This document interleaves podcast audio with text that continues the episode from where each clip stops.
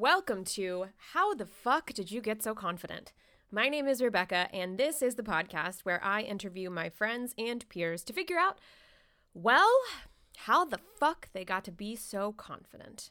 In this episode, I chat with writer, host, producer, singer, and songwriter Brian Foster. We talk about trusting the process, extending yourself grace, reminding yourself of your worth, and so, so much more. This is How the Fuck Did You Get So Confident? with guest Brian Foster.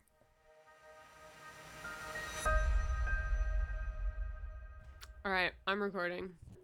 Okay, I'm recording too. What are you drinking there? You got some. You got a little cafe latte, a little homemade. A little a little iced coffee with a little almond milk. What are you drinking? I saw you like fancy and shit. You got some cinnamon on that or something. Well, this is an Irish cream uh, cold brew, which is usually really hard to get at the uh, at the the the big coffee chain. Why? You know, because it's a limited edition thing. It's like the McRib. It's like the Shamrock. You shake. would you would only go for the limited edition thing. Do I come across as real elitist? One thousand percent. Oh boy, my my how the times have changed. You know, we, you and I are very domesticated compared to how we, we were back in the day when we first met. Yeah. Pr- probably doing uh, Jello shots off of a waitress at Firefly or Oh, one thousand percent. And now we just wear pajamas all day and we complain about kids out in the front making too much noise and Oh, I don't want to be that way. If I could, I would change it. I know, but we can't help the fact that we're old people. No, now. we're not. I don't count this year. I'm not counting this year, and Mm-mm. I, I I'm still the same age as I was last year. And I Oh, you're doing that. You're doing that. Okay. Yeah, and I and I already was a lie to begin with. It was already not the right age, and now so now I'm gonna not. I'm gonna go back even further and and not do another year. Because you're an actor, you always have to lie about your age. Yeah. So how old are you? Um, over um, over 18. I'm over 18. That's all you need to know. Here's a quick look at my ID. We're good. Yeah. Let Unless it's a beer commercial, then I'm over 25, and that's it. Uh, well, thanks for doing my podcast. Uh, I'm honored. I'm honored. Who am I following? Who or who canceled? Who canceled today? Was it Andy Dick? it was Andy Dick. How'd you know? Frank Stallone was supposed to be on, And but then I um, quickly texted you, please fill the slot. Uh, no, I wanted to. I asked you to do this. Like, I feel like I asked you to do this so long ago, and then it just I never so. happened. And I didn't think you would ever. I honestly didn't think you would ever do it. Not because. well, why not, didn't you think I It's would do gonna sound worse. Not because you're too busy, but because you just don't want to do it. I some something that's kind of a misconception about me. I think that people because I'm sort of uh, I come across as pretty extroverted, but I'm really not in a lot of ways. mm-hmm. And so I would way rather do what you do, which is ask somebody uh, about them, and then if I i- if something relates or if I can if I can share or connect in some way with a piece of truth or a story, uh, you know, that's in relation about my life or experience, and that's fun. But I don't really like being on the spot that often. It's something that. Um, my fiance and I have uh, have in common. She she has, she has a career where um, you know she has to be in the spotlight to a certain degree, and then when she's not, she wants to just be out of the limelight altogether. You know, and then I, who didn't sign up for that kind of career, I just want to be left alone. Period. You know, just just I just want to be left alone altogether. So you know, we we end up we're a good pair in that regard. I would say we're both sort of shut-ins. You know. Yeah, yeah, yeah. Uh, well, then I'm honored. Honored. Oh, I'm so happy. I'm so happy. Okay, so this podcast is about confidence. Mhm. You strike me as a very confident individual. Mm. Okay, so I sense hesitation in your voice. Um, Tell me why. Tell me. Tell me why. Because well, okay, well, I think we first have to define. We have to define confidence first, right? Because it means different things to different people. Like, Yeah. someone came on and was like, "Oh, confidence is just like, um, like failing and then doing it again," or confidence is like just being curious about the world Um, and so, like, Hmm. first we have to define what it is. So, what does confidence mean to you? Man, to me, I, I oh boy, that answer, you know, with age, I think that answer changes. With age and with experience and time, I think that to me, it's about being comfortable with who you are, flawed, uh, funny, beautiful, fat, uh, underweight, whatever, wh- however you view yourself. Um, if your relation to yourself is is is healthy, if it's uh, if it's been manipulated, if you're uh, if you're sort of disassociated from you know the truths about yourself that that keep you separate from those that uh, you know you've always you've always looked at and said I, I want to be different. If you if one is unable to sort of attach themselves to those things, I think confidence is impossible. You're left with sort of just relying on ego, mm. and the the ego's pro- projection of confidence is not accurate because it's not encompassing the emotional spectrum of our capability, if that makes sense. Yeah, that makes And sense. And so the more I learn to love myself, I hate that term because it's so corny and everything, but it's why I go to therapy every week and I have for years and years. It's why um, I take medication. It's why uh, I will often, you know, lift a thing or two from the liquor store if I'm a, no, I'm joking, but I have to I have to literally be more comfortable in my own skin and with myself um, and I'm someone who's very, very hard on myself because I was raised to be very, very hard on myself. And so undoing that, unlearning that, and then understanding who I am and when I fuck up, going, it's okay. We'll make this right. We'll learn and then move on. Um, versus beating myself up or self loathing and a lot of the uh, a lot of the you know narcotic activity that seems to follow that that self-loathing so yeah I, I I think that's that's it for me is just knowing yourself and understanding who you are good and bad parts of you the Yeah. more you recognize that and you can you can access it and be attached to it that's confidence to me yeah. I'm taking notes, by the way. So if you see me looking down, that's what I'm doing. Um, is this for a book am i going to be cited in the uh, I'm going to recap. I recap what you say at the end of the episode. oh that's going to be embarrassing Uh, no, it's going to be lovely. And okay, okay. So do you consider yourself a confident person in this current moment? And obviously, that's something that changes. Um, mm. it's Mm. it, it ebbs and flows in life when we feel confident. Do you feel confident like right now as a person? I do in in in in many facets of my life. I do. In other ways, I am extending myself the grace that is often so easy to extend to others and patience and patience. I'm trying to extend those same uh, th- those same features to myself and to my own process at the moment. So, in some regards, um, and and and I, I feel that that's the healthiest perspective I can have. And so, to me, I I think in some ways I feel very confident right now. In other ways, I feel like yeah, I'm giving myself some some grace and some patience because it's I, I need it in certain areas. Yeah. I I don't like being in the middle. I don't like waiting on shit. I can have times where I'm super patient about certain stuff. Other times, I don't like purgatory, man. Yeah. Give me a fucking answer. Even if it's no, I don't want to sit here waiting for weeks and weeks. Oh, the fucking guy's on vacation and the sh- you know, just somebody tell me what's going on, you know? It's Yeah. being stuck in that middle part. And in our business, you are living in that middle part for most of Oh yeah. your your career and you have to learn to be able to cohabit to cohabitate with that uncomfort uncomfortability um, that transcends impatience it's it's more of a it's more of a okay you know in our business it's like you finish a job and then you don't have a job and then someone else calls. Hopefully, the phone rings, or you get an email. Maybe you get another job.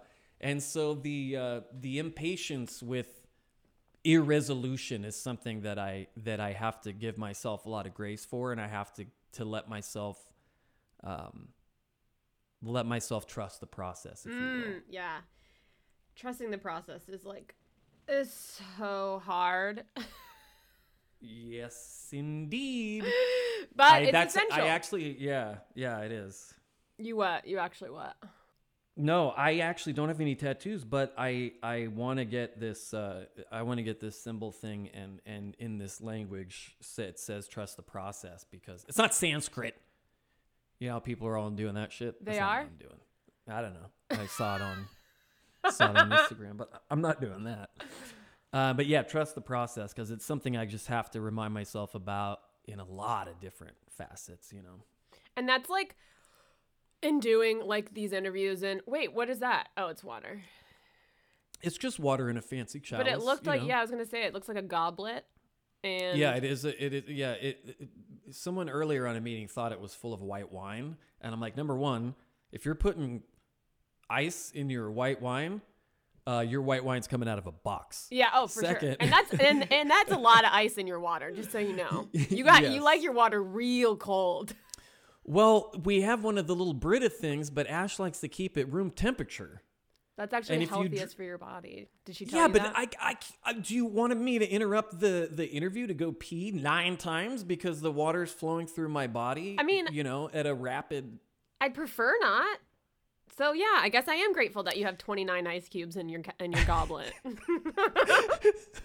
after this, the ice will all be melted and I'll chug it and it'll be and then you know I can just pee the rest of the day while you're napping. Chef's kiss. Uh, a lot of doing this these interviews and like just researching confidence in general. The one of one of like the keys to confidence, if you will, is is practicing non-attachment. So like hmm. being more process oriented as opposed to being results oriented. So like reveling in the process. Hmm. And that's fucking hard to do. But like Yes. we kind of have to, especially in this industry, like we have to sit in the process probably longer than most people as it is normally, like in mm-hmm. normal jobs or whatever.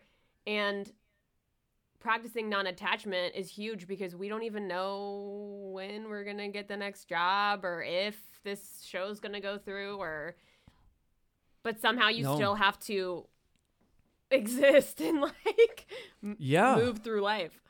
I feel like it's something that a lot of people who maybe don't live here or don't either know somebody that works in in this industry or or you know these all these different sort of industries that we call the industry here in LA but mm-hmm. maybe they don't understand because it's you think oh yeah actor you just kind of do you know whatever you get paid you probably get paid so much for that one job you don't even need to work all year round you know and it's like no no no no no no no no no. A lot of the people that you've seen on TV your whole life are probably making what your folks are. Yeah. you know Yeah. they're not they're not millionaires. They're not you know like i mean it's it really isn't that way. And so it's interesting because what you're talking about tests are reflexes and our insecurities and our qualities at the same time. Because for instance i i struggle with being a patient person. Mm-hmm. And so to me if i'm waiting on a deal to close if i'm waiting on notes for a script if i'm waiting on an edit to come in or notes i put in on an edit i'm waiting on a new cut to come in um you know being respective of how long those things take is just being professional. And that's one thing. Um being frustrated with the the way that the business end of this process tends to work itself out, which tends to be very long. There tends to be a lot of negotiating. People lie. Agents go on vacation 50 weeks out of the year. Uh, I swear to God. No, you're I know. I I know. It's so annoying when you're like, okay, we're getting on this call next week. Next week comes around. I'm in Fiji. we're coming back in two days, I promise. Uh, just had to get out. You know, it's like Fiji. Mm. I'm wiping down the goddamn Amazon packages. I haven't left my house since. What are you doing? Are you still Go- wiping them down? Nah, man. I, I have a spray Oh yeah. and I'll just like spray them and then cut it open and take the shit and then just put, you know, Yeah, yeah, recycle yeah. the recycle the box. But yeah. But yeah, I think that it, it really tests those reflexes and it tests our insecurities because then you know, if anyone, you know, if, if, if one deals with imposter syndrome, then that stuff starts to kick in while you're waiting. Oh, maybe they hate the script. Uh, maybe they maybe they saw a tweet that I did in 2004 or something. I don't know when Twitter was invented. Who cares? Yeah. maybe it's this or that and and and and then and then if you allow yourself to start questioning the validity of the work that you're waiting on an answer for that's a recipe for disaster Oh, because yeah. that taints not only your relationship to the work that you're waiting on it taints your relationship to your future possibly your future employers Yeah. you're already projecting into them what they think about you and why it took them so long or why they wrote this note or why they didn't think this joke was funny or whatever. You're already projecting into them your own shit. And that's going to taint the relationship you have to them. And I, and I th- and I have learned from personal experience. Uh, thankfully, I, it's something I I try to really work on, and I try to really make sure the people I work with have this mentality, which is, uh, you know, there's a there's a time to pick your battles, and there's a time to go like this is our Everest, let's climb it. This is our sort of non-negotiable, that sort of a thing. That's different than being able to go. I don't want to taint not only my relationship to my work and start to question it, but if I start to question my own talents or abilities, that's going to put me in a relationship of uh, being discontent even before I've gotten into the house, Mm-hmm. you know, with my new with my new bosses, with my new roommates, you know, with my new landlord. I've got a I've got a tainted relationship to it already because I've already projected into their mind that I that I, that I'm weak in certain ways. How do you how do you combat that? I look myself in the mirror and I'm like, "You're a badass motherfucker, and you don't take no shit from nobody." Have you seen Cool Runnings? Oh God, a long time ago. That's from how? Wait, how old are you? You're younger than me, aren't you? Do you want? I'm not gonna tell the truth. Fuck. Um, Text me your age. I'm 38 years old, lady. Yeah, I'm younger than you. Oh, okay. Even my real age is younger than you. Yeah. Uh, wait, what'd you ask me? Oh yeah. Oh, yeah, yeah. yeah, yeah. How how you combat? How do you I- combat that? Because that's that's gonna be eternal in this business. You know, it's not going away. I, you know, my therapist will ask me stuff like, what's the worst thing that, you know, what's the worst case scenario here? And if I haven't already beaten her to that by catastrophizing in my own mind, uh, you know, we'll, we'll sort of arrive at something like, I get told no, or I get told it's not good, or whatever. And then we have a discussion of sort of, do you believe you're not good? No, I know I'm good. I think I could be better. I think this project could be better, or this script, or this song, or whatever it is that maybe I'm stressing out or I'm waiting to hear back about. I think it could be better, but overall, no, I think I'm okay. Um, I'm not necessarily worried about a rejection making me pack up all my shit, go back to my hometown, and say I gave it a shot. You know, I've been here for almost 14 years or something. Um, and I didn't get to where I could make money full time doing what I did until just a few years ago Right. and I had plenty of opportunities to give up. I slept in my car. I, you know, I've done a lot of fucking weird jobs, and we could talk about that if you want. But I had to. But basically, it's a reminding myself, like, wait, no, I don't suck. Like, if I got in the door anyway, it's because I must have some measure of talent mixed with this hard work. Because that's really the secret to this town is like, you have to have talent you have to have some talent, but you've got to bust your ass and you can't you've got to know when to take no for an answer. A lot of people say don't take no for an answer. I say that's a recipe for building a lot of bad relationships. You've got to know when a no is a no. You've got to know when that when that script is needing improvement or when that song isn't really there yet or whatever else. you've got to be able to identify those things yourself or to be able to take a note and go there's some truth to this i might disagree with certain elements of it but but the the crux of it is you know for me it's just digesting all of that stuff i have to combat I have to combat the um, the insecurity or the imposter syndrome or whatever with what I know to be true about myself, and that's that I work hard and I'm honest with the people I work with and I work for. Um, I try to be respectful, but I try to be brutally honest, and I'm a shit starter when I need to be. And you know, if somebody's if somebody's acting a fool or treating people poorly, I am not afraid. I'm not one of those people who's like, I'm just trying to get ahead. I, I don't want to rock Yeah. the boat. You know, I'll fucking rock the boat if the boat needs to be rocked. But the rest of the time, I think you won't really get far in this business unless you have not only a healthy relationship to yourself and your output, but a healthy relationship to those people that you want to eventually partner with to bring that thing to reality. Yeah. And Yeah. and I think at least for me, I I went through like a it was like a pendulum from being like what did, what's your note? Okay, I'll I'll do exactly that note. Yep. Okay, and we'll do it that way. More on like an act more from like an acting perspective, not from a writing Yeah. perspective. Or I would do the opposite and be like fuck you. Not like I wouldn't say that to them, but I'd be like fuck your Mm-hmm. Yeah. note. I know, I know acting. You're just some fucking manager. You're just some fucking. You don't know art. Fuck you. Fuck off. Um, and I've really had to like find a, a middle ground between those things because neither of them are healthy and neither of them are going to lead to a successful career. So No, it's so weird, Mm-hmm. huh? It's so weird because and you see in movies and shit where they'll be like, they get up on the table and they fucking, you know, and then the executives are like, okay, all right, all right, all right, you know, you Yeah. got it, you got it. Here's an extra ten million for your stupid. You know, Yeah. it's like that ain't that ain't it. It, it. it really is like any other sort of workplace in that regard, in that you have people above you and your stuff has to go up the chain. You know, I've got to get.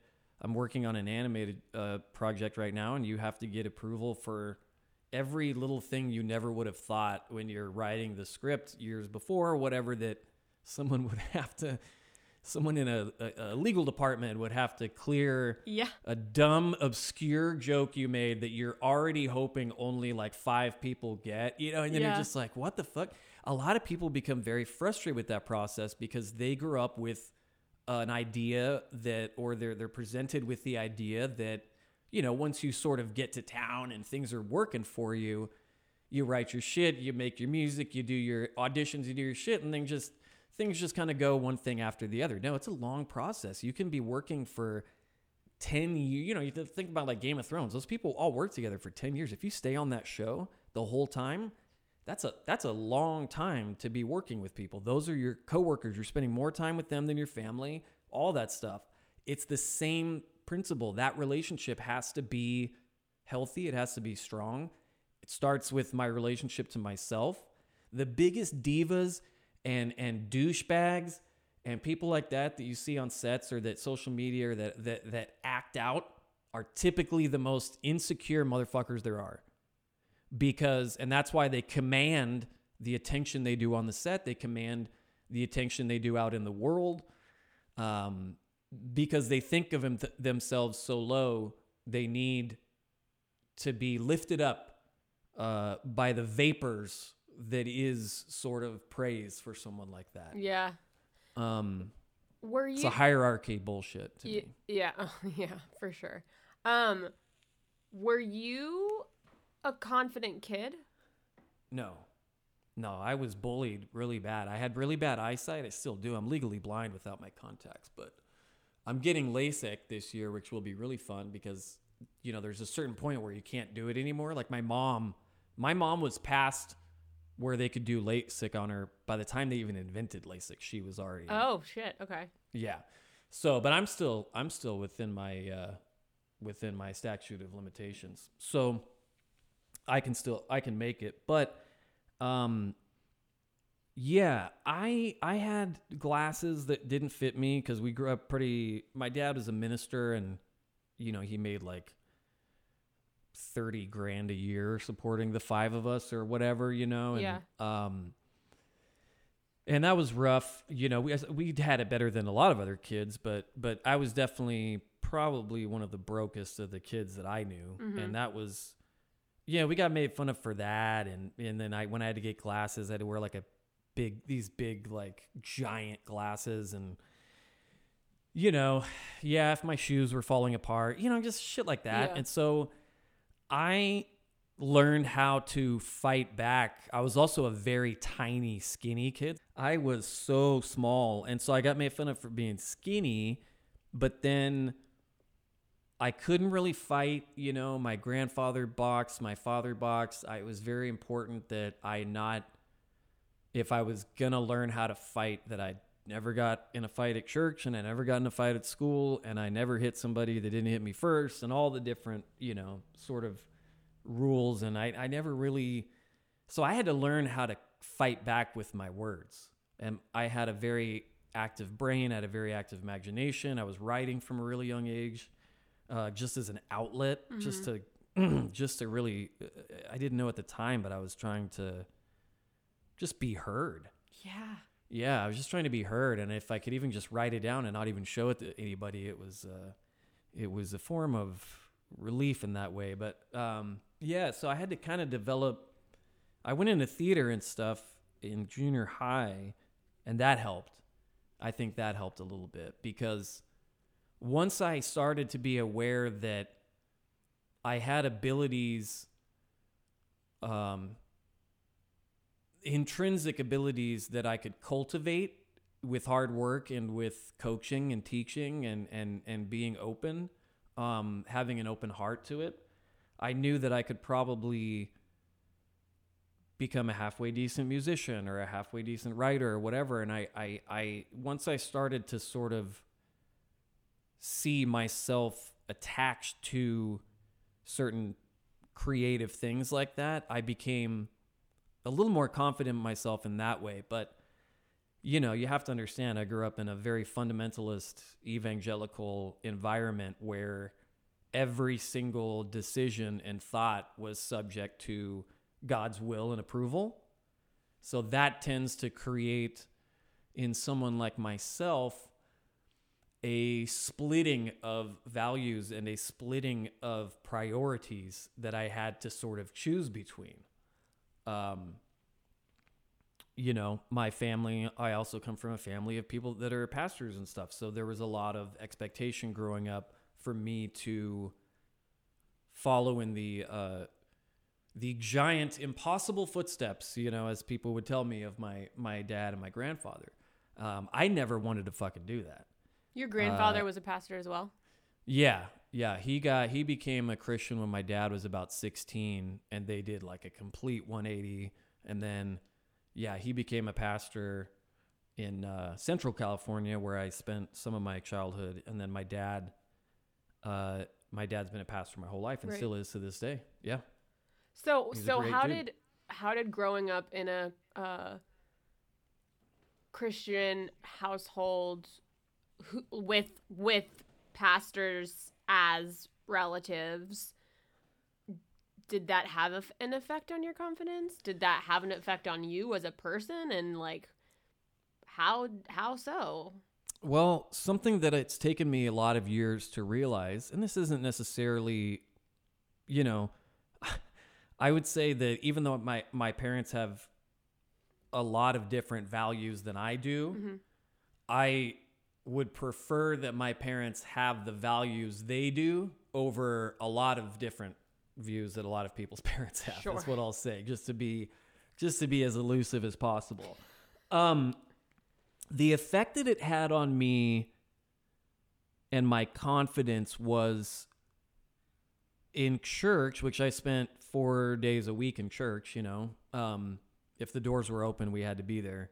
Uh, and we had a certain set of rules from God, okay? The Bible, um, the givens, you know, all that stuff uh, that come along with sort of the Western idea of Christianity. And then, you know, whatever church you're in sort of has their own rules on top of that and their own way of doing things on top of that. Okay. And then at home, my parents had their own set of rules for like inside the house. A lot of rules. So and but the thing is is that when you're growing up in in an environment where everything is so black and white in as far as the really like evangelical Christian idea, um as a child when you're told the consequences for your actions can end up in eternal damnation and torture and then you know but that rule comes from God, right?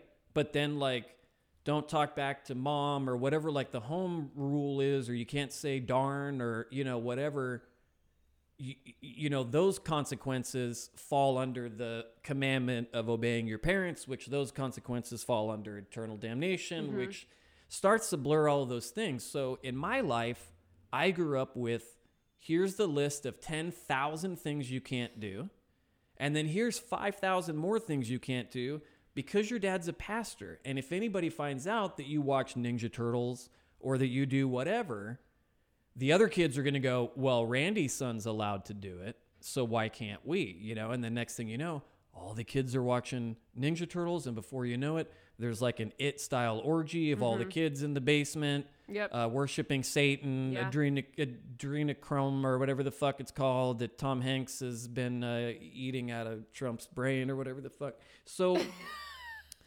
so I didn't, I- you know, again, the, any confidence that I had had to either come from healthy relationships with with friends and people that I had that were outside of of you know that that systematic sort of tribe or just from myself going like what do I want to do who do I want to be what do I feel like I'm good at recognizing that stuff and then pursuing it and I yeah Did it take I- until you were moved out of the house to be able to do that? To be able to like talk to yourself and figure out like who am I? What do I value? You know, what am I good at? What can I see myself doing in the future? Or were you able to do that still under the roof and still cuz I'm assuming you probably went to church then as long as you were living in that in your family's I house. did. I graduated high school at 17 years old because I was super smart. No, I started school a year early. Um, I know. I saw your face. That was not even believable Yeah. for a second. It's like mm, we all know that's not true. No. Mm, Um, I graduated at 17 and I had a scholarship to come to Los Angeles to go to school for acting, if you can believe it. Whoa, But- I actually didn't know that. Not a lot of people do because I'm not an actor and I it's not really my it's not at all what I'm pursuing or want to. But in high school, I did a few plays and my acting coach was from NYU. Uh, my acting teacher was from NYU, and so she had called some people to come out. I did a production of 1984, which is a really popular book this year, um, and for the last couple of years. But I did a. Uh, it's kind of basically a one man show. It's very depressing. I did it when I was 16, uh, my last year of high school, and so some people came out and blah blah blah, and then they gave me this scholarship thing, and and and I was sort of at this point where I was like, I'm gonna go to LA and I'm gonna try and do something in music, film, TV, whatever. You know, I had started playing music by that point, and I was getting really excited about it, and then. I went to my usual uh, youth group summer camp that summer, and you know, my youth pastor and some of the other leaders there were like, "No, you need to go pursue ministry," you know. And I didn't want to pursue ministry at all. Um, I hadn't really wanted to my whole life. There was pressure. There were times where it's like, maybe this is the right thing to do, or you go like, "Is God calling me to go to Mexico or whatever the fuck, you know?" And people put that shit in your head, and so I basically got talked out of it, and um, I was told about this school in Las Vegas, of all places, where you go for two years, you get like an accredited accredited uh, degree that you can then take to a university or to, or a seminary and transfer that over to do two more years, and then I could have had my master's in divinity or whatever I wanted to do. Okay. And but along with that schooling came this like ministry school that this church did, uh, where you basically like were the church's slave and had to work there 24 7 and go on all these trips and go out on the street and try to get people, recruit people for the church and all kinds of weird shit. Um, but my youth pastor knew the people that ran it and he convinced me to go out there for a weekend. Went out for a weekend to Las Vegas at 17. I met some really dope people my age that I wasn't going to meet in the tiny town I lived in in Central California. And they all talked me into it and seemed like a dr- dream come true. And then, uh, yeah, I got out there and, and realized that the church was a cult and Holy shit. all kinds of crazy shit was going on. Um, I, w- I went there for two years. They kicked me out. I never got my. Uh, the office claimed that there was some kind of clerical error, and all of my certificates that I had completed, all of my accredited college courses were gone. So all of my two years worth of however many credits I had that I was going to use to transfer to go to a legit college disappeared in the uh, controversy of me getting kicked out of the school. Holy shit. So that fucked me up. That two years fucked me up more than anything else because Really? they really indoctrinated me with, you know, because I grew up with like a, a very strict form of Christianity, but this was a very extreme form of uh, charismatic Benny Hinn, but weirder type shit, you know? So it really, when I got home, I didn't believe in anything anymore. Right. I started doing drugs Yeah. and just I I I spent my 20s um lost. I spent my 20s uh on a sinking ship while the ocean was on fire, if you will. Did your parents did your parents know that when you were doing the 2 years were they like privy to the fact that these people were fucked up? I think they saw enough to know it was definitely an extreme or a perverted version of the same thing that they believed in. I would like to think, and I'd like to extend the grace to my parents to believe that in their heart of hearts 20 years ago, they were thinking it's better he's doing this than snorting oxy off a baby changing station in a West Hollywood Starbucks bathroom. You know what I mean? Right. It's better he's doing this uh, than if he was, you know, living in LA or New York or, or pursuing some sort of ungodly profession. You Right. know, my my folks will always be proud of me. Um, I don't think, you know, my dad would always joke he never wanted me to go and follow him into ministry because he wanted me to make money. um, you know, but I don't. That's not to say there's not some part of him that still felt that way, and, Yeah. and that's why they went like, "Yeah, this seems a little messed up, but you know, at least he's still in the bubble. At least he's still in the Christian sort of world, you know. If you will. Yeah, but that must have had that must have had a huge impact on your confidence because you're brought up your entire life with a set of rules, a set of beliefs. You go to a school to continue and expand upon that as a profession, and then sounds like some weird traumatic shit went down.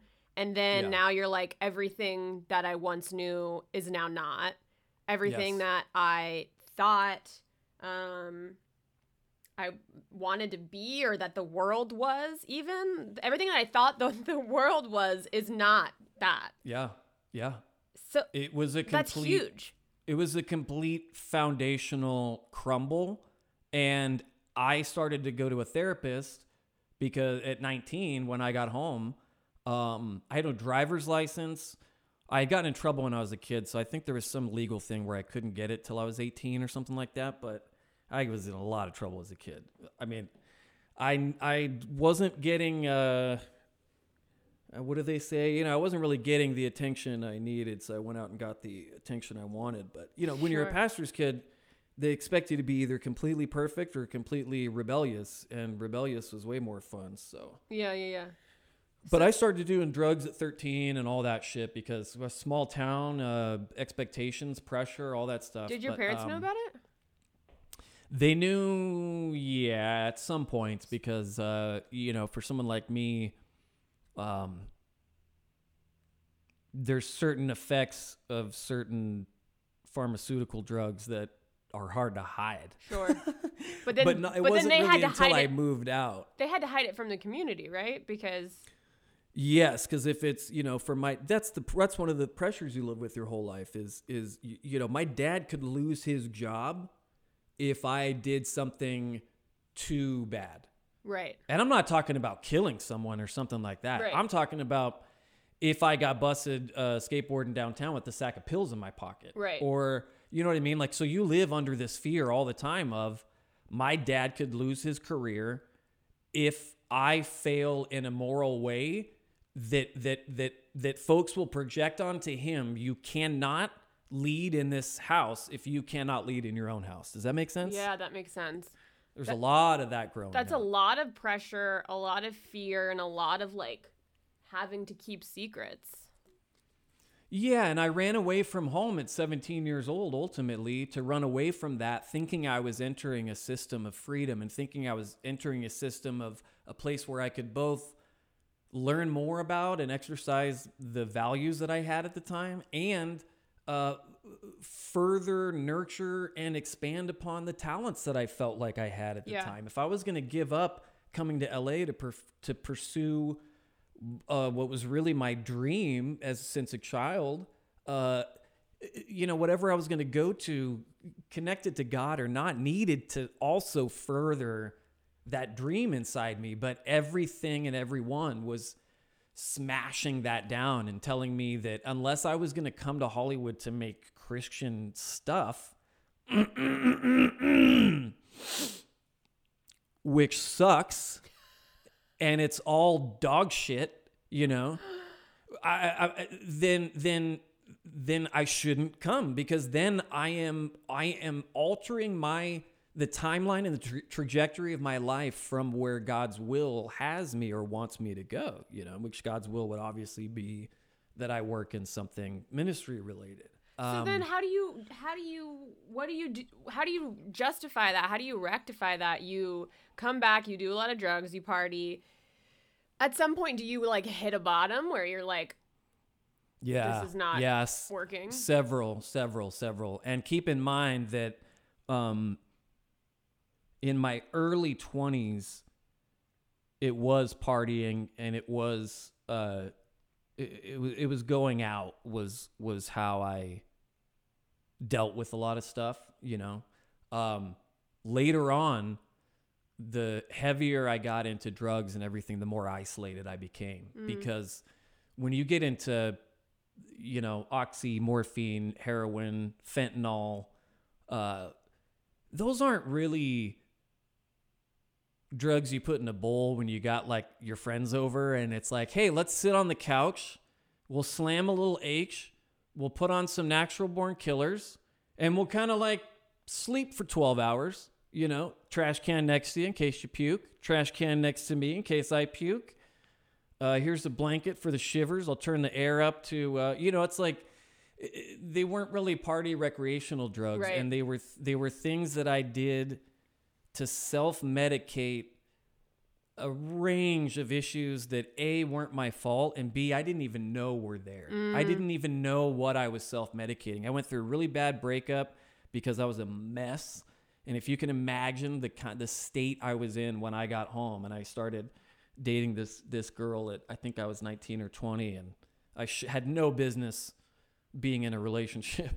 And uh, you know, it was my first like very serious one and we broke up all the time and all that stuff and and when that was over there was a lot of self-loathing and hatred and and uh and that I put a lot of my heavy opiate and drug use on that the end of that relationship. And the truth is it really wasn't that. The truth is I was uh, you know almost 10 years later medicating uh giving up on my dream and and listening to those people that told me God wanted me to give up on my dream you know? Yeah. um I had a few close calls where you know my heart rate got down to absolutely terrifying to where I, you know I'm jumping out of bed and, and doing jumping jacks to try and just get my heart going.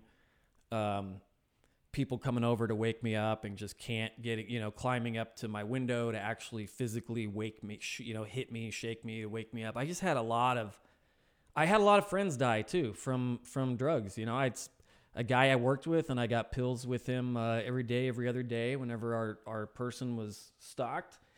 Um, went to rehab for 90 days, came out, relapsed two, three days later, died because his, you know, his body had detoxed Right. and he reset and he tried to take the same amount Right, he did right, before. And it's the old thing. I lost a lot of people and I got really scared and I realized I was living, uh, I was living in a shithole called Modesto at the time. And um, I was far away from people on purpose and living very isolated from friends and family. And I, at the time, I was about 100 pounds. You know, Holy shit. 65 pounds lighter than I am now, if you can imagine. I'll show you some pictures. Pretty wild, but um, I had you know very sunken black Yeah, eyes. yeah. I, I you know I, I ate once a day, and you throw that up. Right. You throw that up anyway, and so um, I just realized I want to live, man. Like I want to. I was. It was partly fear, and it was partly just knowing I had some value to this world. Yeah. You know, I, I knew that I did. I didn't know how that was going to happen yet. And oddly enough, the the the answer came in the form of I would say a tragedy, which is that one night I was super gacked out of my fucking mind at two in the morning, and my sister that you know showed up at my house um, six and a half hours from where she lived, and told me that her husband left her, and was just devastated after being married for four years and and this whole thing. I sort of had an excuse, a good excuse, give up my sad life there, come to LA, help my sister get her shit together and get her life back on her feet. You know, she had to move out, she had to do all this crap um, that was really sprung on her. And, you know, we're super close. I said, you know what? I'm going to see if my job will let me transfer. I took a month. They let me do it. Um, I came to LA. You know, my sister was dealing with her shit. We got her sort of to a stable spot. And boy, I was not ready to come to LA yet. I traded doing all the pills and the opiates for just like dr- going out drinking and doing coke every single night with people I worked with. Um, you know, I, I lived in a small town where if we did drugs and and drank and partied, we did it in someone's garage that's 100 degrees. you Right, know? right. We're, we're drinking warm uh, Old English and smoking parliaments. Um, and my first time, you know, in LA, it was just like, holy shit, you know, there's people just go Big out city. and drink every Yep. night. It's fun, you know. Yeah. Um, and then I lasted about three months. Uh, one of my best friends from Las Vegas that I lived with out there uh, when I was younger, who's a police detective, he came out to visit. he had something for work and he came out to visit. We went out to dinner and he looked at me and he was like, "Bro, you look like shit. You when was the last time you like ate ate?" I'm like, "I ate, I ate lunch yesterday. What are Right. you talking about?" Uh, so he took me out to eat and basically told me, you know, I, this this road you're on is not going to go anywhere good. I think you need to dry out. And uh, he offered to have me move in with him and his wife in Las Vegas for like a year and just dry out, get my shit together, and um, get a plan of action together. Because when I moved to LA, I wasn't writing, I wasn't doing music gigs. I was, I was working seven days a week and and doing just lots of coke and lots of drinking just to. I because I had no plan, you know, and it's like when you're idle hands, you know, when you you got to come, and I tell people that now all the time. If you're coming to LA, you got to have a plan. You got to have like ten grand in your fucking bank account Right. because it's expensive out here. So but- you did you go live with him and his wife? Uh, I did. I went out there for a year, and that was the smartest thing I could have done Really? because they kept tabs on me. They kept me healthy. They kept me busy. Wow. Um, and they did not judge me. You know, I had, I had relapses, and they didn't judge me. You know, I had, I had failure after failure after failure, and you know they had known me since I was 17 years old, and so uh, they could they already knew what they had to put up with. Right. But um, I went out there. I sold cell phones. I lived a very boring. You know, Las Vegas is a very boring uh, place to live, and I, I. Uh, if you live out there in the suburbs, you know it's it's it's pretty boring, and that's exactly what I needed. Um, you know, when you tell people you spent a year in Las Vegas to kind of dry out, they're like, "Excuse me." um, but it is a very boring suburban place, you know, uh, outside of downtown. And so I did that. I came back here uh, May 1st, 2008, and I was ready to go. I had a job, I had an apartment lined up, uh, you know, I found online with some people, and I had a little bit money saved, and I had some character. And I had some confidence in myself that I wasn't going to be a fuck up, you know, and that I could do it.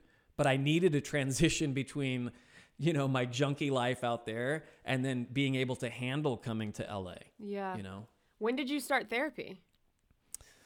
Well, I was going to someone when I came home from that school at 19, Yeah. but he sucked and he didn't really know how to get through to someone like me. And he was also Christian. So he was kind of like, well, you know, some of that doesn't sound very bad. And I'm like, oh, it's bad, you know? And so uh. that was tough. And I, I realized if I'm ever going to do therapy again, I have to go see somebody that is not some Christian therapist. Yeah, you and know? sometimes you have to people don't understand like you don't always and you normally don't like find a match, quote unquote like a match in a therapist the first the first person you go to. Cuz I know a lot of people are like, Mhm. "Well, I went once and then they didn't we didn't jive or whatever and so I stopped going." And I'm like, "Dude, do you know how many different therapists I've had to go to just to find someone that like I feel comfortable with and I jive with?" Yeah. Like it, it's just don't give up on the if you have one that's shit. Um, Yeah. that is inevitably that will happen. Yes. Yeah. I mean, I finally started going about three years ago. Um, you know, my 20s, I didn't go to therapy. Instead, I did a bunch of uh, freelance research for various pharmaceutical companies, obviously. uh, but then, you know, when I, uh, milestones, you know, are milestones for a reason. They, Yeah. when I turned 30, I left the church. And then a couple years later, realized, okay, I have no net underneath me that I thought I've had my whole life. Right. Um, it was sort of another rug, uh, another experience of the rug coming out from underneath me, and it's also when I met my fiance, um, who was able to really understand, and still to this day, obviously, but understand. Oh God, she's really the first person that I've ever met that there's so many aspects about myself I do not have to explain to her. She just knows it. Or I'll start to go like, I do this because she's like, I know why you do that. You know, like it's okay. Um, I, she's someone that has taught me I don't have to disclaim everything first. I don't have to apologize for so much stuff, you know, that I say or do and stuff like that. So, um, but yeah, my my therapist now is amazing, and she's not American, which I really like because her perspective is is very blunt. I would say. Oh Yeah. wow, that's interesting. I never thought of that as like a thing, like an aspect of looking for a therapist. Yeah, I mean, she was referred to me by another friend of mine, um, and th- I didn't know she was uh, Australian until the first day I talked to her on the phone, and I'm like, "Oh shit, you sound like uh, that lady from Lost." That's like my baby, you know? Yeah, yeah, yeah, that one. yeah. Okay. Hey, has anybody ever has anybody What? ever told you that you look like you could be related to Brooke Baldwin from CNN? no, I don't know who that is. I don't know who anybody is. If you could name, Okay. you could name people all day, and I'd say, I don't know. I don't. I don't. I have no idea. I don't keep up on it. Um, I'm gonna Do you know Google who it now. Yanni? What? Do you know who Yanni is? Are you familiar with Yanni? No, One of our greatest living musicians. I think he's still living. no. Anyway, what's your next question? Uh, Listen to some Yanni after this. When you take your afternoon ya- nap, I put know on some Yanni. Yanni. Yeah, my afternoon nap. I don't even. Sleep. I have the worst sleep. I'm the worst sleeper. Uh, you seem Same. like someone who'd be a bad sleeper. Uh, I, I, I, I, I can sleep through a lot of stuff, but it does take a while to get me to Yeah. sleep. I'm one of those people that can't go to bed until I'm like nodding off, falling asleep. yeah. Okay. I, my, my my biggest pet peeve in the world is laying in bed, awake, not being able to fall asleep. I Oh, can't yeah. stand it. It Gives me so much anxiety. It sucks. It's the worst. Um, Yeah. so you're on medication now for Mm, yes. mental health. Oh yes, yes, I don't yes. know I have a whole if you team. feel comfortable talking about that. yeah a little bit yeah yeah yeah yeah i i have a um i have such a history of sort of self-medicating as a way of self-parenting if that makes sense this is Mm, throw yeah. some sort of therapy terms at you but Yeah. um stuff i've thought about for a long time uh and you know in one form or another you know coming to realize that i've i've i've self-medicated all the way into my you know past my mid 30s and so you know it doesn't always have to be you know with substances. It can be with just you know a mentality or or um, an activity. And so i realized after a couple years of therapy okay we're doing some really good work.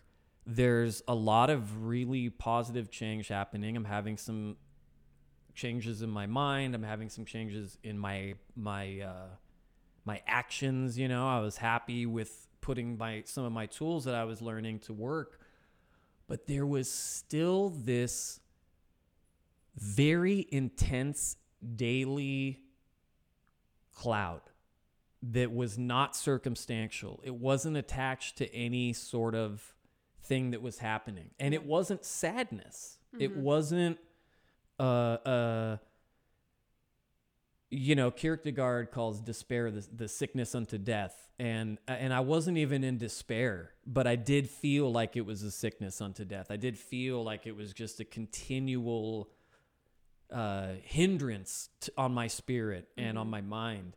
And that's when I said, you know, I've been kind of afraid of medication my whole life because people have always said, oh, it takes your creativity away.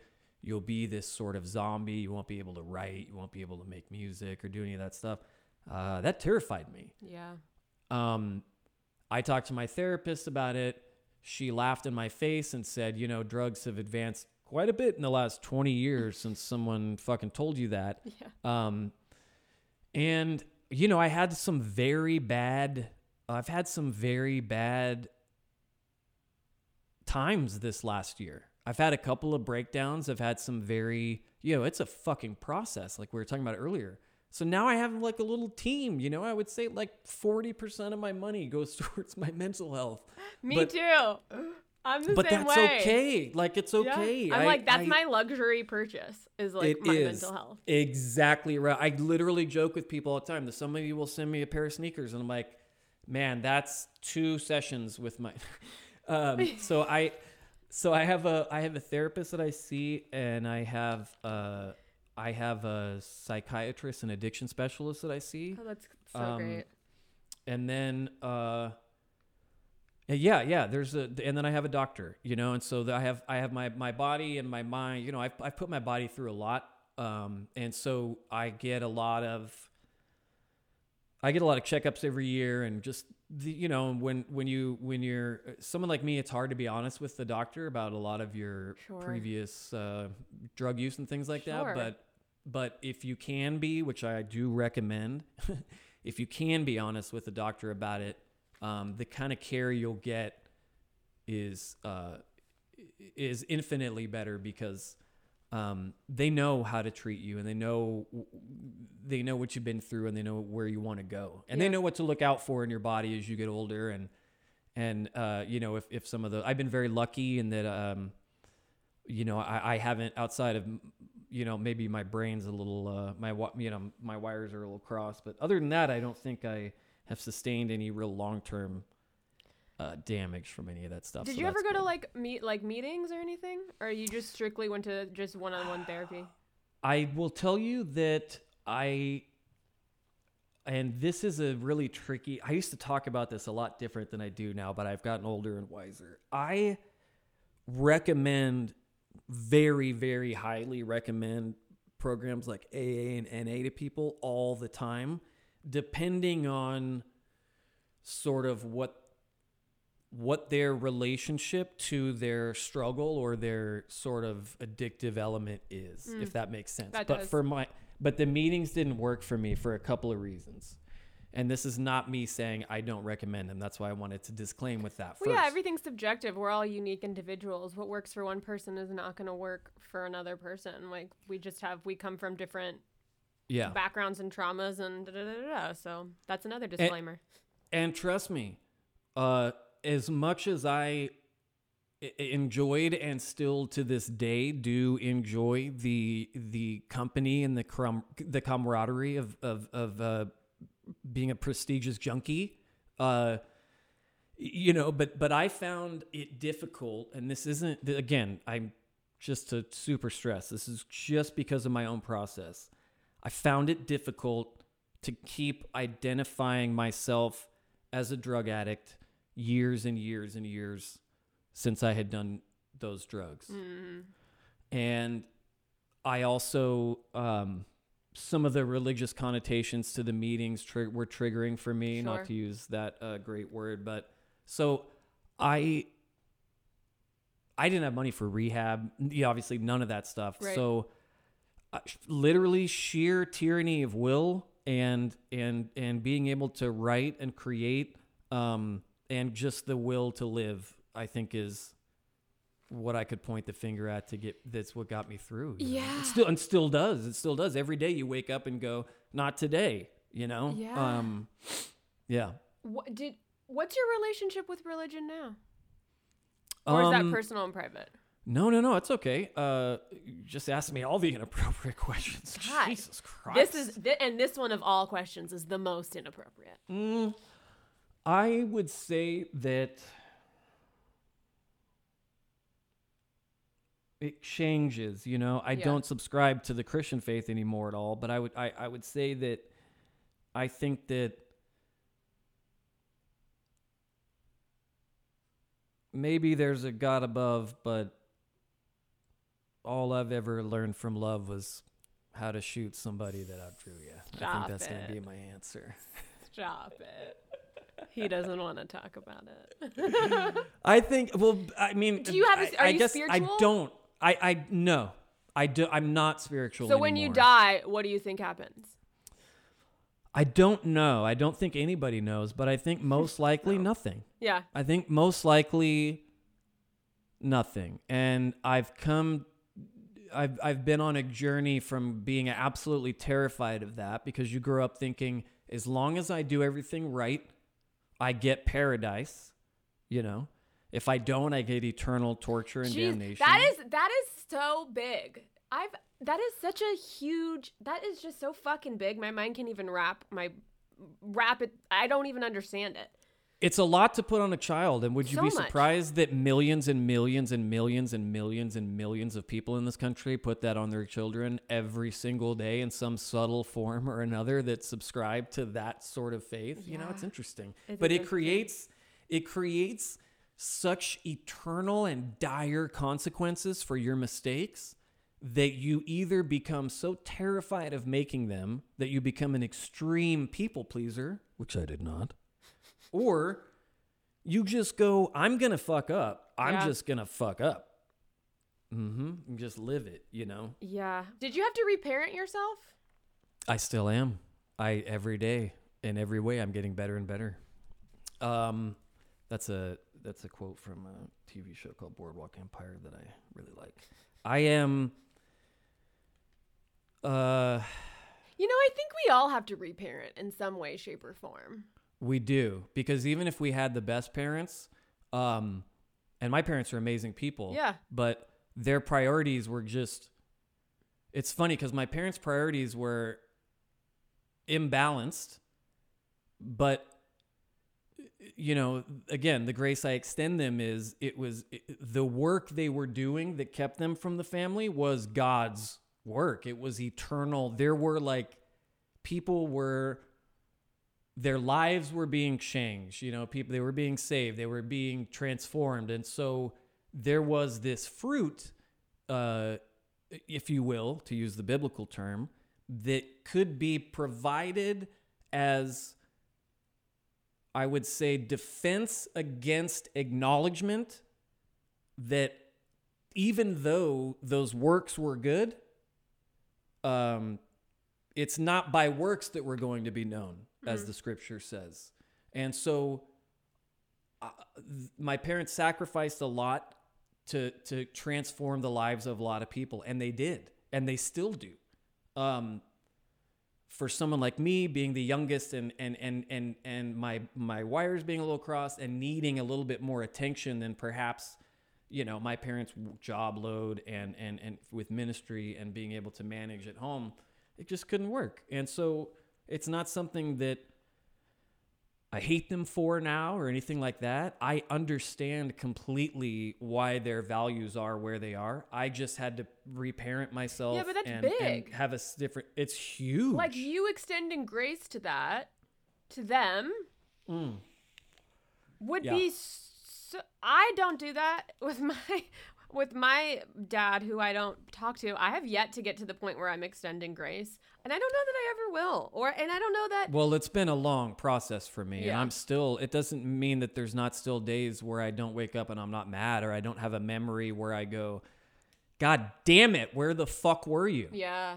Like you don't even talk to those motherfuckers anymore that you were spending all that time trying to help. I'm still around. Right. Uh, you know, I, I wake up with moments like that, and I, you know, I try not to judge myself too harshly in that regard because I, I, I know that I'm so hard on myself because my whole life it was you can't do this, you can't do this, you're doing that wrong, you're doing that wrong, you're doing that wrong.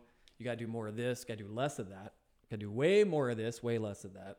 Uh, you talk too much, you don't talk enough. It's it was just it's insane. And then now you have all those voices repeating in your head for all these years. Every time you you do something, it's you know you're doing that wrong. So it's so it's first unlearning that, right? Changing your programming, and then secondly, yeah, extending the grace. If you if if one's able to forgive themselves, which is one of the hardest acts that I think we can do as people. It's so much easier to extend that grace to somebody else sometimes. But Yeah. once you get it and you're able to sort of apply it to yourself, you go, ah, here's some here's some areas where other people could use that. You know, there's Yeah. other people that I you know, I tell people all the time, my resentments keep me alive. There's other people on my list that I'll just never forgive. But my folks, yeah, you know, they did they did Yeah. they did they did what they were trying to do and and and and a lot of the values that I have to this day that aren't connected to the Christian faith are because my parents Yeah. had so many values. I took the good ones. I will hopefully pass those along to my children someday if I have them. Um and I'm gonna throw the rest of the baby Jesus out with the bathwater. I'm just kidding, but Uh, yeah, okay, so we're already over an hour, so I'm I have to I have to ask some final questions here. let's go. Whatever you want. Okay. What advice would you give to someone who's looking to be more, who's not a confident person who wants to be more confident? Mm.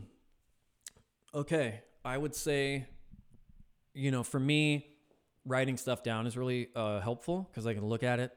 Um, I can leave it on my desk. I can put it on a mirror if it's something I need to remind myself of. And I think it's a good idea to just write down so you can look at it the things that you like about yourself.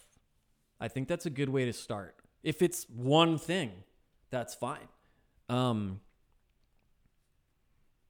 take that list, however long it is, look at each thing on there, again, even if it's just one thing, and think about how that one quality or that one thing that you like about yourself trickles down to these different areas of your life how that affects your relationships how that affects your work. Um, you know you, you don't want to just write down what it is you like but why. And then that will start to i think domino a lot of thoughts you know if if, if our brain if we focus on negative shit we'll just kind of think negatively you know and then if like a song comes on I'll be like i fucking hate that shit you know i hate that shit because i didn't sleep well last night Yeah. not because it's not a good song you know Right. unless it's like French Montana or something, then it's just not a good song.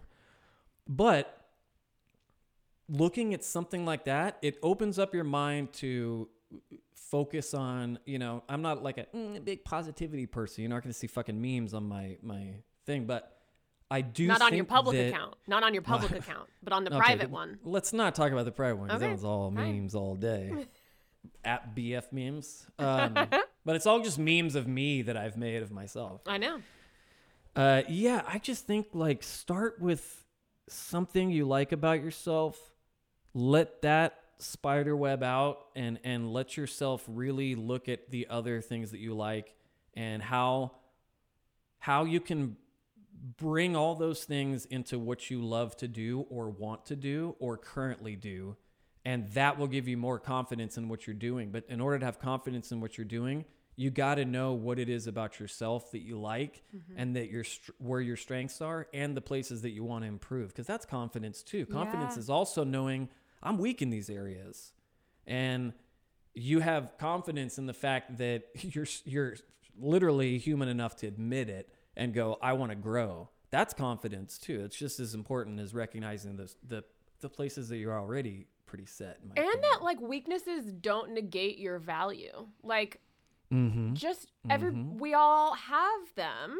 Are Now, like, weaknesses contribute to your value because once those become strength and you overcome whatever they are, that's just another notch on your character. belt. Right, right. But sometimes I forget like my weaknesses are the things I'm not good at. I'm like, well, they need to be better. Well, I guess they need to be Mm-hmm. better. Um, but I don't give myself the grace or extend myself the grace to be like, okay, well, we'll slowly figure it out and work on it. I'm, Yeah. I, I'm more so. I'm like, well, I guess you're a bad person. Yeah, yeah. I, I, I, I, I would be lying if I said I don't have a tendency to to jump to that conclusion pretty early myself. okay, well, I'm gonna recap what I've my notes. Was this was so sad? No, it Was wasn't. this fine? It wasn't. Okay, I feel like it was. Was it all really depressing? No, it was. Okay, good. Okay, No, all right. Just no. checking in. Don't question it. Don't question it. Okay, all right. I love you so much. okay. Uh, get comfortable with who you are. Learn to love yourself. Therapy. Medication if it's what you need. Unlearning negatives from your childhood. Extend patience to yourself like you do to others. Um, trust the process. That's a huge one. Uh, learn when to pick your battles.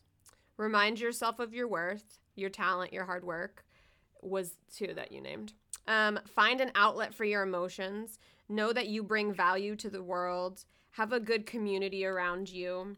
Reparent if necessary, and I think it's necessary for everybody. Um, non non judgment both from yourself and those around you.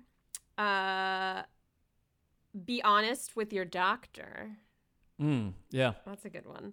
Go easy on yourself, forgive yourself, extend grace, write stuff down, start with the things you like about yourself, see how it affects your world and why, know your strengths and weaknesses.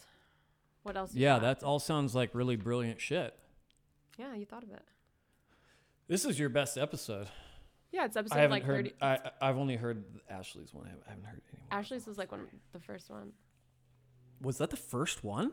Yeah, I think. Whoa, cool. It might have been the first one released, maybe the second one recorded. This is so fun. What what do you what do you love the most about this? What have you learned from this whole thing That's so a really nice question. Um Turning the tables here. Yeah, I love a table turn. Um just the amount that I've learned about myself through listening to other people is wild. Like Mm. I even if it's not directly me like sitting and meditating uh which I do, which I recommend if if you don't Yeah, just big time. sit alone with yourself is super important, but like from hearing little tidbits in other people and like recognizing them in myself has been s- just so cool. I mean, this is the my favorite thing to do is Yeah. is interview people about confidence and um not, but then it extends, you know, it ends up not being just about confidence, which I think is so cool. And yeah, Well, confidence is a branch. You know, it's a branch on on a tree of of of qualities and of of it's really a skill to a certain extent. Yeah. It's a skill um I would say confidence that's not you know, over uh, overconfident. You know, we all know we all know people like that, but or hopefully, you know, we don't. Um, I do, but they're on their way out. You know what I mean? Yeah, yeah, yeah, for sure. But yeah, I think I, I I think as long as we have a healthy relationship to what uh, the exhibition of confidence is Yes. outwardly, Yes. and that our relationship to ourselves is healthy in a way that we are not uh you know inflating ourselves too much or we're not also expecting too much of ourselves Mm. or setting ourselves up for for failure Totally. And I think at the beginning of this this journey of doing this podcast, like I had a completely different definition of what confidence was, and then I do Mm. now. Like, just my thoughts on the topic ha- have just completely shifted. I used to think it was like a tangible thing that you like, you have it or you don't have it, and Mm, it's just yeah. like that's truly not what it is. Um, Mm. and I didn't realize like how much goes into confidence, like childhood things, other emotions. Just it's just been so fucking cool, and I just love connecting with people and talking about deep shit. I don't really like small talk. I don't care for it. I don't give a shit. you never have and that's what No. i that's one of the things that i've really liked about you and, and that everyone in our little uh, weird group of friends has appreciated about you That's nice. Sometimes I think I, I- come on too strong and intense.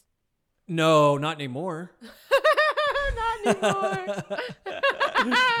Oh no! Shit always got loud when you or I or both walked into a place. Oh, That's for for, sure. sure. For That's sure. for sure. um, I I, yeah. I actually think that it, it's funny because when uh, years ago I used to be in the poetry scene out here in uh, in the Los Angeles. Well, it was about the, probably I was coming out of that probably around the time that I met you guys, Yeah. and um, and I used to sit there and and watch some of the people that would go up and just lay their soul out. Like, I mean, just really, really lay it out in like an eight minute sort of poem that they had written and memorized. And, and, uh, I remember this one woman who was pregnant and the dad had already bailed.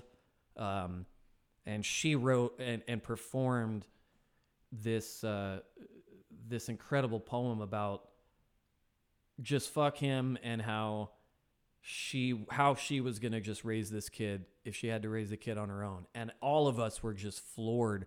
And i remember talking to her and talking to some of these people afterwards and going you know i gotta from my music background i'm i'm, I'm used to being up on a stage and being able to uh, be vulnerable being able to to maybe even talk about why i wrote this thing or whatever. It's different to get up there in silence. You're hiding behind no instruments and you are literally just like letting it go for 8 minutes and I would ask them like how do you how do you get up there and just be that vulnerable and what gives you the confidence to really like be okay doing it? And this one woman Ariana told me she gave me the most interesting answer. She said, I don't have a fucking choice, man. It's got to come out. This is how I stay alive, you know? And I thought, how interesting. That's confidence, though. That's understanding oneself enough to go, this outlet, whatever it is, however it manifests itself, is clearly something that not only brings me joy, but I'm kind of good at it. And it's something I should continue to do because it's bringing me life and it's bringing me happiness.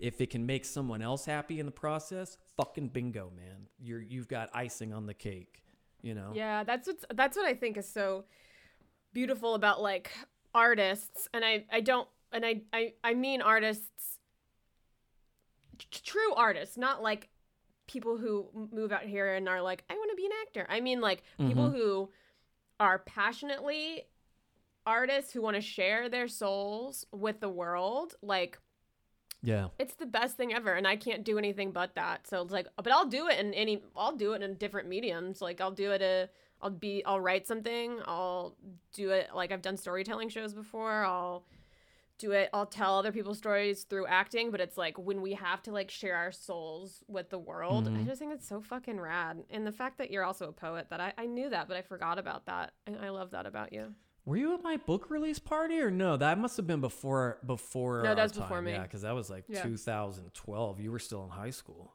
i wasn't even here then yeah Yeah, you were you were like a sophomore in high school when my Yeah, I was like- out. i was actually in like middle school in 2012 I got another one that's pretty much done, but I'm having somebody edit it just because it's smart. You always have somebody. You know, I want to buy it. Will you tell me when it's out?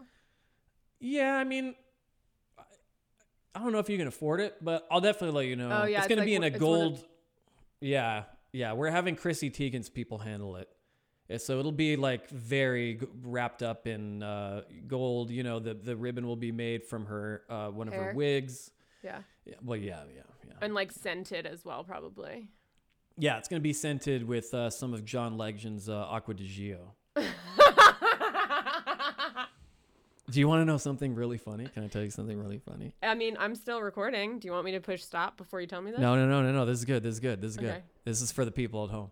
So, um, Ashley, we were watching the uh, inauguration uh, party concert thing last night, and she, it was, it was good. Yeah, yeah, yeah. Uh, sure. it, you know, everything's a little easier now. Um, and Ash says, I feel like she's like John Legend, very talented guy, obviously, like great singer, great piano player, great songwriter. She's like, I feel like he's the Michael McDonald of our time. Do you know who Michael McDonald is, or too No, you're too young? I'm too young. Ain't no mountain high Okay, yeah, I know that song. Ain't no Hey. Uh, wide enough. Like sings like that. yeah, I you know that song. uh, and I was laughing so hard, and I'm like, man, we're old. We're old. We're Yeah, I like didn't even those know who that was. people that are. Yeah, well, yeah, fuck you. It's because you're a child. you'll have you'll have more confidence after you turn 30. Uh, no, something does happen though. When you turn 30, something happens. you, You, just, know, like, when you turn 20, when you turn 20, not a lot happens because you're like, eh, I still can't drink legally for another year. It's red solo cups for me at Yeah, Bobby's Garage. You know what I mean? Sure. And then, uh, and then, and then when you hit 30, that's sort of like, oh man, I gotta like figure out my life, you know? Yeah. And then hopefully by 40, you figured it out, you know? And then by 50, you can lose all that and start over. What if I was like, That's my 10 year plan. I'm 42. I'm already 42. I would definitely ask you for the My Dr. Rex? number, the Yeah. number of your your laser skinologist. I want to do laser skin. I've never done it. I see the you'll see like the commercials for the Kardashian show, you know, and they're all laying there and they're all getting it all. Lasered. I'm thinking, how much money? You know, I spend a lot of money on uh, on my body, but you know the parts that people can't see. But to spend that much money on your body just every day, it seems like they have to go in and you know that's so much pressure and It's a lot so of much work. money to spend. Yeah. Yeah, It's a lot of work. Well, thanks for uh chatting with me. You're this was so fun. I just you know how much I love you. I've always loved you. You're the greatest. Oh Um, man, you too. You're so gonna. What, what- fucking smart. It may, I want to fucking squeeze your head off and put it into my head because you're so fucking smart. No, you don't want to know what uh comes with the other side of all this. I'll take it. I'll, I can handle it. I'll give you. Uh, I'll, I'll I'll write down the uh the the different cocktail that keeps it it keeps it in line. No, thank you for having me. This is great. I I uh you know no doubt this will be the final episode of the show. and this is it.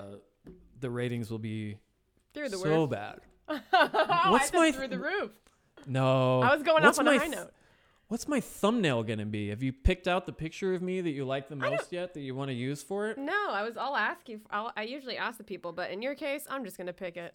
You pick it. Just I don't fucking. I usually just pick people's like when I Google them. If what- someone asks me for a picture for, of myself, I have, I have to send them over to the our people at Critical Role, and I'm like, they got a thing. I I don't Keep... they have to like approve it. no, I just don't keep a bunch of photos Got of me it. on my computer. Got it. You know, I have like vacation photos and shit like that. Yeah, but I'm I gonna I use your vacation had like, photo. I hacked into your computer. You didn't know that? Oh, that's cool. They're under, uh, you know, they're they're you know, there's Belize here. Yeah, I saw. there's uh, there's Bakersfield. You know, they're alphabetically. Barstow. Yeah, yeah, yeah. alphabetically done. All those places that you take vacations to. Yes. Barstow. No, thank you so much for having me. This is fun, man. this is fun. I'm glad Uh, you're doing this. Thank you so much for doing it. My pleasure. Thanks for listening to this episode of How the Fuck Did You Get So Confident? I love to hear from listeners about what has helped you build your confidence, whether it's a favorite book or a mantra, or maybe an event you went through. Leave it in the review section for me to check out. And you can also leave in the review section any topics that you would like discussed on the show. And I look forward to hearing from you. Thanks so much.